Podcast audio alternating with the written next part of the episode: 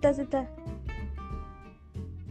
Ya, selamat malam para pendengar podcast. Oh. Kembali lagi bersama podcast Arin Uwi.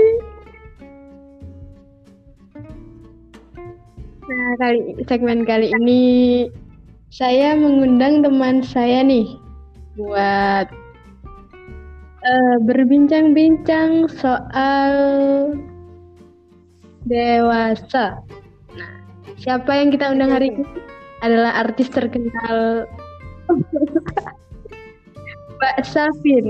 Nah, coba Mbak Safin disapa nih para pendengar podcastnya. Ya ya. Sudah. Terus ini mau bincang-bincang apa-apa yang mau ditanyakan ya? Nah, gini soal dewasa, gimana sih menurut Mbak Safin? Dewasa itu yang seperti apa? Orang yang sudah dewasa itu kriterianya yang seperti apa? Yang bagaimana? Eh, dewasa itu bukan soal usia ya. Usia yang sudah banyak terus bergaul dengan orang yang tua dengan kita, kriteria dewasa bukan seperti itu ya. Dewasa itu dalam artian eh, pandangan saya seperti ini. Ketika kita bisa menyikapi dan juga bisa membedakan mana yang benar dan juga mana yang salah itu sudah bisa dikatakan dewasa. Itu dewasa yang kategori paling rendah ya. Wah, ada tingkatannya. iya iya. Itu ada tingkatannya. Kemudian? Kemudian? Untuk tingkatan selanjutnya itu yang seperti oh ada tingkatan selanjutnya itu ada. Mau berapa tingkat? Ya, yang sekiranya bisa dijangkau orang yang ya kebanyakan kebanyakan. Kalau menurut pandangan Bu Safin sendiri nih. Ya gini ya. Tadi kan poin pertamanya paling yang tingkatan terendah adalah kita bisa membedakan mana yang baik dan mana yang buruk itu adalah kita sudah belajar tentang dewasa. Iya. Ada lagi dewasa itu seperti ini. Ketika cara berbicara kita itu sudah tidak kekanak-kanakan ya. Kan ada orang dewasa maksudnya dewasa umurnya tapi bicaranya itu masih kayak anak kecil. Iya. Itu belum saya katakan dewasa. Ada kasus seperti ini kan ya. Banyak bahkan sekarang sik cilik umurnya sik titik wis metuwek omongannya kayak orang gede ada kan seperti itu. Banyak banyak banyak. Eh, iya. Jadi itu bisa dinamakan eh, dewasa sebelum umur gitu dah nah, eh, masa bisa?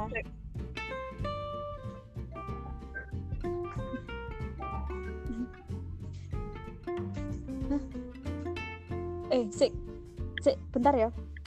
Di dalam mas di rumah. Iya iya iya nggak apa-apa nggak apa-apa. Nah, jadi sekitar dewasa. Memang tidak semua orang bisa dianggap dewasa kadang walaupun usianya masih rendah masih kecil dan tentu dia bisa dikatakan sebagai seorang kecil. tapi usia yang masih muda pikiran udah sorry dewasa ya sorry. sorry ini tadi. Anu spoiler spoiler. Baik baik. Apakah harus kita ulang dari awal ya? Nggak perlu. Insya Allah bisa dilanjut dilanjut. Ayo. bisa nanti bisa dipotong ya pembicaraan kita yang tidak berguna itu tadi. Ya.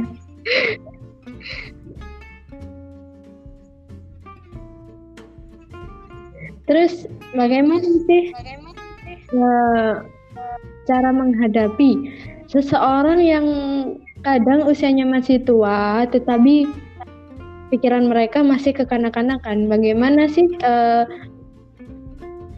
cara biar dia itu sadar gitu? Belajar dari Eh, orang gini. ya, masalah dewasa. Itu ada yang dinamakan sudah sudah bawaan sudah fitrahnya dia bawaannya dia. Karakternya dia memang ada yang seperti itu sudah usianya tua tapi bicaranya masih kekanak-kanakan. Bisa jadi itu adalah faktor lingkungannya. Dia sudah tua usianya tapi suka bergaul dengan yang masih muda. Makanya dia bicaranya mungkin seperti anak anak muda, belum bisa dewasa. Tapi kalau dia misalnya eh, katakan ya sama sama samean ini ya sama si A, si A-nya ini sudah berumur lah, tapi bicaranya masih kanak-kanakan. Samen sebagai temannya yang biasanya dekat, Samen harus kasih yang namanya stimulus ya, stimulus. Atau nanti uh, Samen kasih rangsangan, biar dia itu tidak selalu berbicara kayak anak-anak, gak kekanak-kanakan. Dengan cara yang bagaimana? Ajaklah dia berbicara tentang hal yang akan terjadi di masa depan itu adalah rangsangan yang pertama yang harus kita lakukan. Kalau kita berbicara masa depan, otomatis dia akan berpikiran jauh. Ketika kita berpikiran jauh, berarti kita akan memasuki yang namanya kedewasaan.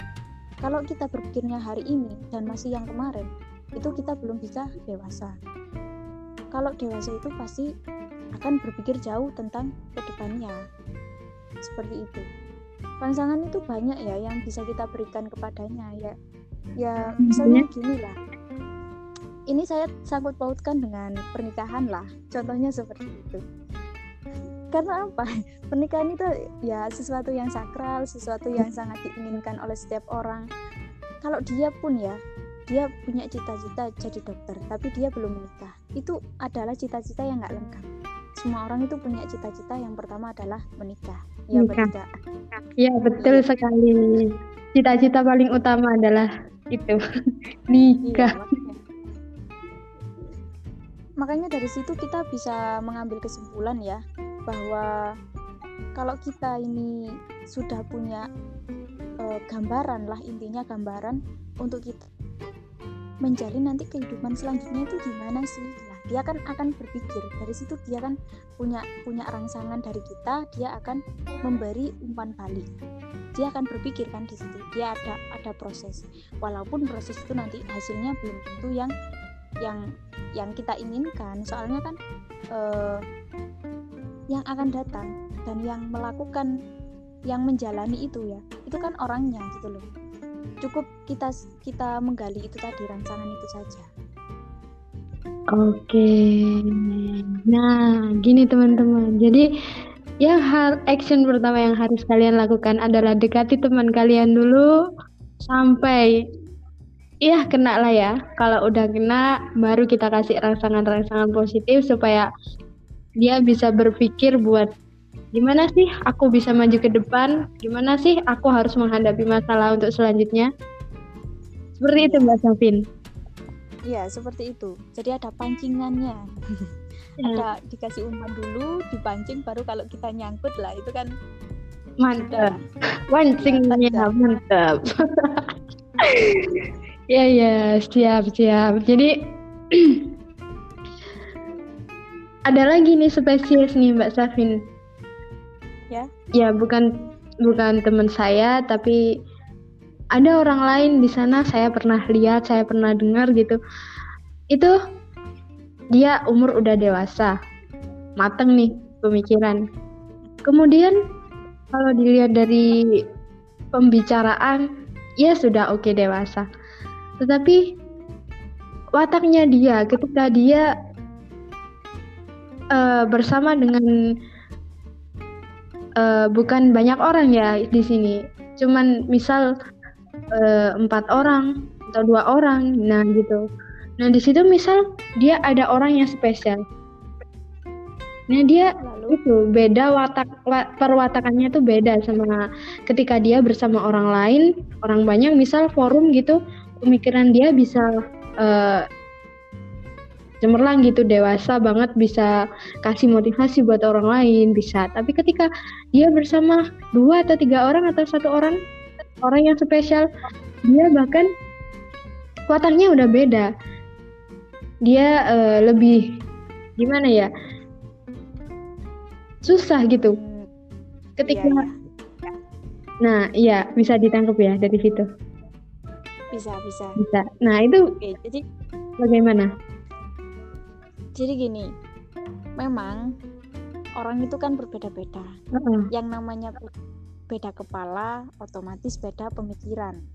Beda cara berpikirnya juga. Lah saya mengamati eh, waktu saya SMA itu eh iya ya waktu SMA itu ada namanya pengelompokan watak kriteria seperti itu. Ada tiga kriteria. Yang satu itu adalah orang organisatoris yang kedua adalah orang individualis dan yang ketiga adalah gabungan dari orang eh, organisatoris sama individualis. Jadi begini ketika sama orang yang jumlahnya sedikit dia bisa katakan itu supel lah enak diajak ngomong gitu ya. Tapi kalau sudah ketemu banyak orang katakan sudah lebih dari 10 dari 15 dan bahkan sampai selanjutnya itu dia eh, pembawaannya sudah agak beda dengan kalau yang ketemu ada cuma dua orang tiga orang atau empat orang gitu kan? Iya. memang eh, dia cenderung bisa kalau cuma sedikit orang gak bisa kalau banyak orang. Itu bukan dinamakan orang organisatoris kalau menurut saya. Orang organisatoris itu adalah orang yang di hadapan orang sedikit bisa di hadapan orang banyak itu juga bisa. Hmm. Hampir sama dengan orang yang nomor tengah-tengah tadi. Dia juga individualis dia juga organisatoris. Itu kalau yang punya dua sikap itu itu adalah orang yang bukan punya kepribadian ganda ya bukan seperti itu. Oh beda tapi ya. dia adalah eh, dia adalah orang yang memang di tengah-tengah tidak punya pendirian. Tidak konsisten nama lainnya. tidak konsisten dengan dengan jati dirinya sendiri beda kalau orang individualis mau diajak ke organisatoris dia nggak nggak akan bisa. Dia nggak akan bisa. Mungkin seperti ini. Cenderung orang yang bisa ngomong di depan orang empat atau ke bawahnya itu itu adalah orang yang cukup tertutup. Saya katakan individualis ya Iya. bukan bukan lagi organisatoris. Karena mungkin dia masih punya rasa malu punya rasa belum percaya diri soalnya dia nggak mau mencoba katakan kalau dia mau mencoba dia mau belajar untuk menghadapi orang banyak pasti dia bisa pada kenyataannya kan dia sudah mulai berbicara dengan orang empat atau lima itu kan Hmm. Ya. Ah. nya kecil. Jadi di situ hanya kita perlu melatih saja, melatih keberanian kita, melatih mental kita. Itu sudah punya modal kan dia, Sudah ya. karena nggak dilatih. Iya, karena dia nggak dilatih, nggak dibiasakan setiap hari, makanya dia beda. Mau menghadapi yang forumnya lebih besar, dia nggak berani. Gitu loh. Nah, oke oke. Alhamdulillah Itu kita dapat ilmu baru nih. Iya, harus dicoba. Ternyata.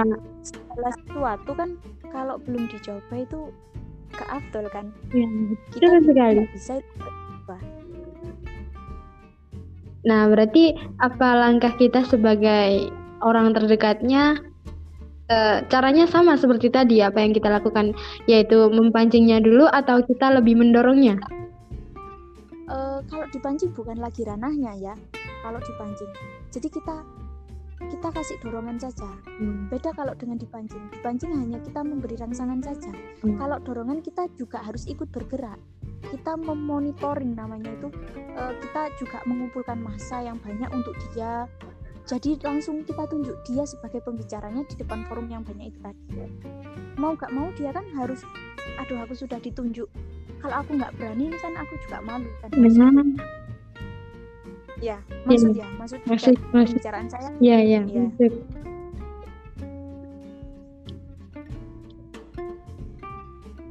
Ya. Jadi yang kita sebagai temannya ini harus langsung ikut terjun ke dalam suatu kelompok itu tadi. Kita mengumpulkan massa yang sangat banyak, kemudian kita ngadakan apa di dalam forum itu tadi, langsung untuk eh, sebagai pematerinya lah atau sebagai openingnya atau sebagai apanya itu langsung kita tunjuk dia teman kita itu tadi, gitu loh. Oke. Otomatis dia kan akan belajar dari situ Hmm. kalau kalau misalnya yang nunjuk itu bukan kita atau mungkin orang lain dia mungkin mau. ada rasa mau nolak ada rasa gimana ya ya itu tadi mau nolak kalau sama temen sendiri itu kan eh, biasanya ya kalau saya itu gengsi lah wong aku kenal arek iki konco iki tapi aku gak wani ya itu gengsi gengsinya kan.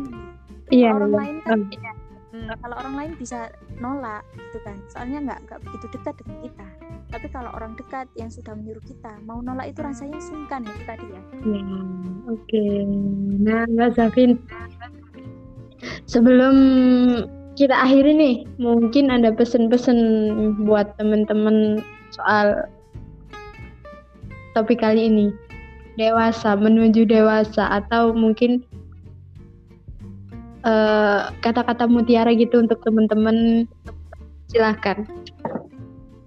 ya jadi saya punya eh, perkataan dan ini mungkin sangat umum mungkin teman-teman semuanya juga pernah mendengar kun varian walatakun fakisan gitu kan Hmm. kun varian itu jadilah seperti padi walatakun pakisan nah jangan menjadi seperti daun pakis atau tumbuhan pakis jadi seperti ini sama-sama ketika kita sudah tua itu kan mendayung kan? Hmm. mendayung itu maksudnya kita eh, tahu ya kalau nenek-nenek itu sudah tua bungkuk gitu kan ya Iya. istilahnya. Ya semakin kita dewasa semakin kita tua kita tetap membungkuk. Dalam arti membungkuk itu kita membuahkan hasil seperti padi. Padi kalau tua itu kan membungkuk karena ada tanaman ada bijinya padi itu tadi. Padi bisa dipanen dan bisa dimakan untuk orang lain beda lagi kalau dengan pakis daun pakis atau tumbuhan pakis sayur pakis itu tadi ya. Pakis sudah tua pasti juga akan menunduk tapi tidak bisa dimakan. Rasanya pahit mau dimasak apa pun tetap Hmm. rasanya pahit. Beda kalau dengan padi itu tadi ya. Jadi saya kontekskan dengan kedewasaan. Semakin kita dewasa semakin kita harus menunduk dan bermanfaat kepada orang lain. Kalau misalnya kita dewasa kita gak mungkin kan dewasa itu selalu tegak gak mungkin orang dewasa itu pasti menunduk tahu sadar bahwa dirinya ini eh, apa ya sudah memiliki banyak kekurangan dan juga harus apa namanya eh, ber- menambah manfaat lah untuk orang lain seperti itu Benar, benar, benar. Ya, mungkin